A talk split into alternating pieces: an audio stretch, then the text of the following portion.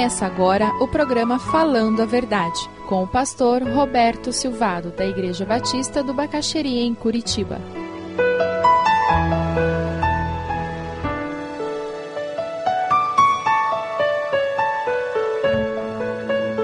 Uma autoimagem inadequada pode fazer com que você diga: Não, Deus nunca vai me usar. Imagina, eu? Não, não, não, não. Deus, quem sou eu para pensar em ministério, pensar em ir para o campo missionário? Não, não, Deus, eu nunca vou conseguir ser como esse, aquela pessoa, eu nunca vou conseguir ser pastor, eu nunca vou conseguir ser missionário, eu nunca vou conseguir fazer isso. Mas na realidade, isso aí é uma autoimagem inadequada, porque você está dizendo que você não pode porque você está olhando para as suas limitações. Mas sabe quando Deus olha para você? Ele não vê as suas limitações. Sabe o que ele vê? O seu potencial. Ele vê tudo que você pode se tornar se você deixar que ele haja na sua vida. A primeira dificuldade de Moisés foi entender Deus. Obrigado porque eu tenho valor e o Senhor pode me usar, mesmo com as minhas limitações. Quem sabe a oração que você tem que dizer hoje para Deus é: Deus, obrigado, porque mesmo com as minhas limitações eu tenho valor, eu sei. Você foi feito à imagem e semelhança de Deus. Deus ama você e conhece você pelo seu nome. É o que a Bíblia diz. Nada acontece na sua vida por acaso. Não é fantástico pensar que o Deus Criador dos céus e da terra, Ele conhece você pelo seu nome e se importa com você? Moisés estava olhando para as limitações dele e por isso ele dizia: Eu não, quem sou eu, Deus? Eu sou um fracassado, fui criado no palácio, vi tudo aquilo, hoje batalho cuidando de umas ovelhas para ter o que comer. Eu não sou ninguém, eu moro aqui num lugar onde ninguém vive, no deserto. E Deus olhava para ele e via o potencial de alguém que podia ser usado para libertar o povo, podia ser usado para a glória de Deus. Mas no versículo 13 ele começa com a segunda desculpa dele. A segunda desculpa de Moisés, sabe qual era? Quem é o Senhor? Eu não sei direito quem é o Senhor. Eu conheço, mas olha, esse negócio de eu entrar nessa história de ser chamado, aí eu tinha que conhecer o Senhor melhor, né? É que eu vou falar do Senhor para eles? Eu não estou muito seguro nessa história. Como explicar esse lance de ser chamado para libertá-los? Do versículo 13 ao 22, a grande luta de Moisés é essa. E Deus disse a Moisés no 13: Quando eu falar com os israelitas e lhes disser, o Deus dos seus antepassados me enviou a vocês, eles vão me perguntar, qual é o nome dele? Aí o que, o que é que eu digo? Olha a resposta de Deus no versículo 14: Eu sou quem sou. E disse ainda: Você dirá o seguinte: Eu sou, me enviou a vocês. Fácil, né? É fácil para Deus, não para ele. Olha, Deus me mandou vir aqui, sabe? Então é melhor vocês me ouvirem e vocês aceitarem qual é o plano de Deus. Ninguém segue a Deus se não é pela fé. Ninguém segue a Deus sem correr risco. E é nesse momento que você toma uma decisão. Ou eu vou começar a acreditar de fato em Deus, ou eu vou correr para uma faculdade para poder me sustentar no futuro. Ou eu confio em Deus, ou. Se Deus está dizendo que é para ir para o seminário, ao invés de ir para uma faculdade, é melhor você ir para o seminário. Se Deus está dizendo para você fazer uma faculdade antes de ir para a faculdade teológica, é melhor eu ir fazer outra faculdade. Ou se de repente ainda não é agora, é melhor obedecer. Porque ou eu dependo de Deus, ou então eu sou um religioso. Esse negócio de Deus é um apêndice na minha vida, ao invés de ser a minha vida. A grande luta de Moisés naquela hora era se de fato ele confiava em Deus para jogar tudo para o alto e seguir a Deus. Você confia? Você conhece aquela história do, do equilibrista do circo que atravessou as cataratas do, do Niágara em cima de um cabo de aço? É uma história velha. Conhece? E ele atravessou lá, a catarata do Niágara é um terço da Foz do Iguaçu, né? Eles fazem uma propaganda na. Mas é, aquele equilibrista passou, é um precipício, um negócio altíssimo.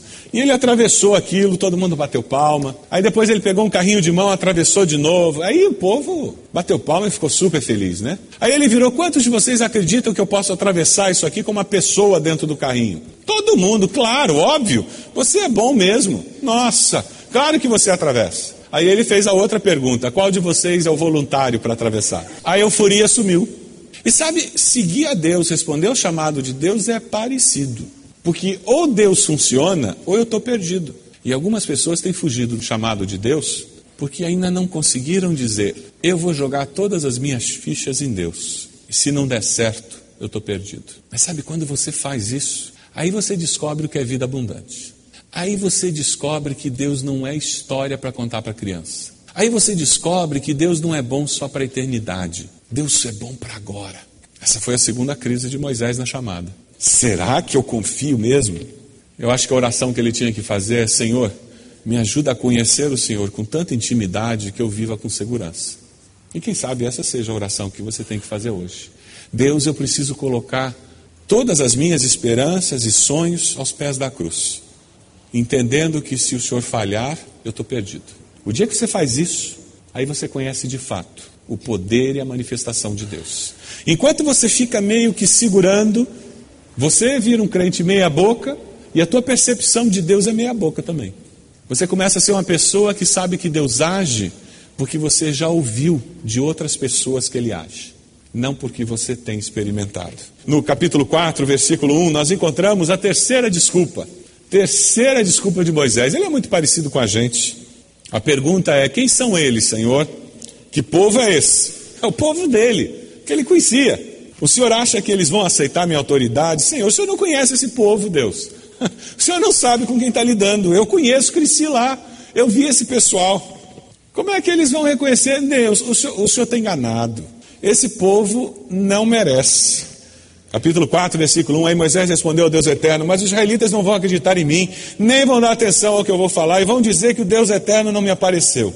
Aí Deus começa a agir um pouquinho mais forte. Você já descobriu isso? Quando você começa a teimar com Deus, racionalizar e tal, não é verdade que Deus começa a dar uma pressionada um pouquinho mais forte?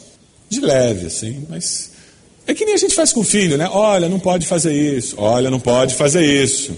Olha. Não é assim que a gente faz com o filho? Por que, que Deus ia fazer diferente? Senhor, eles não vão reconhecer. Senhor, olha, o senhor não conhece esse povo. Olha o que Deus diz no versículo 2. Ô Moisés, o que, que, que é isso que você tem na mão? E ele mais do que depressa, uma vara de pastor, Senhor. Aí o que, que Deus diz para ele? Estenda a mão, pegue a cobra pelo rabo. O quê? É, isso é o versículo 4. No 3, Deus disse: joga no chão essa vara. Ele jogou, a vara virou uma cobra. E o que, que Moisés fez? Fugiu dela. O teu problema é achar que você não vai ter como mostrar para eles que fui eu que te mandei? Isso é um é negócio que você usa todo dia, né? Ótimo, joga no chão. Virou uma cobra. Ele saiu correndo. Aí Deus fez a cobra virar a vara de novo e tal. Uh -uh. Quanto mais nós resistimos, mais endurecido fica o nosso coração e mais complicado é confiar em Deus. É por isso que é tão difícil trazer de volta alguém que já conheceu o amor de Deus, a misericórdia de Deus e se afastou e esfriou na fé. Cuidado para não se afastar de Deus. Cuidado para não se afastar do povo de Deus. Cuidado para não se afastar da palavra de Deus, porque o coração endurece. É o que, que Deus disse para ele fazer? Ô Moisés, você que fugiu da cobra, volta lá e agora você vai pegar essa cobra. Segura pelo rabo, viu? É assim que a gente pega a cobra? É pelo rabo que pega? Como é que você pega uma cobra se você tem que pegar uma cobra? Pela cabeça. Por quê? Porque senão a cobra morde você. O que, que Deus fez Moisés experimentar? Aquilo que eu tinha acabado de falar. Ou você confia que eu vou fazer com que ela não morda você, ou você está perdido e vai embora e continua cuidando de cabra. Sabe, Deus tem chamado uma porção de gente que continua cuidando de cabra, porque não teve coragem de segurar a cobra pelo rabo. O texto traz uma riqueza incrível da experiência dele, quando Deus diz: segura pelo rabo, porque aí você vai acreditar que eu estou cuidando de você. Moisés estendeu a mão, pegou a cobra pelo rabo, e o que aconteceu? Ela se transformou numa vara. Você tem usado o que você tem na sua mão? Ou você está esperando ficar milionário para contribuir para a expansão? Você está esperando ter todo o tempo do mundo para servir a Deus aqui na, nos ministérios da igreja? Você está esperando que tudo esteja perfeito na sua vida, para daí sim você poder servir a Deus de, com todo o coração. Eu quero desafiá-lo a vir do jeito que você está e fazer o melhor que você pode fazer com o que está disponível. Essa é a única maneira de você conhecer a Deus de fato e servir a Deus de fato. Se você deseja adquirir a mensagem que acabou de ouvir, Ligue para 41 33630327.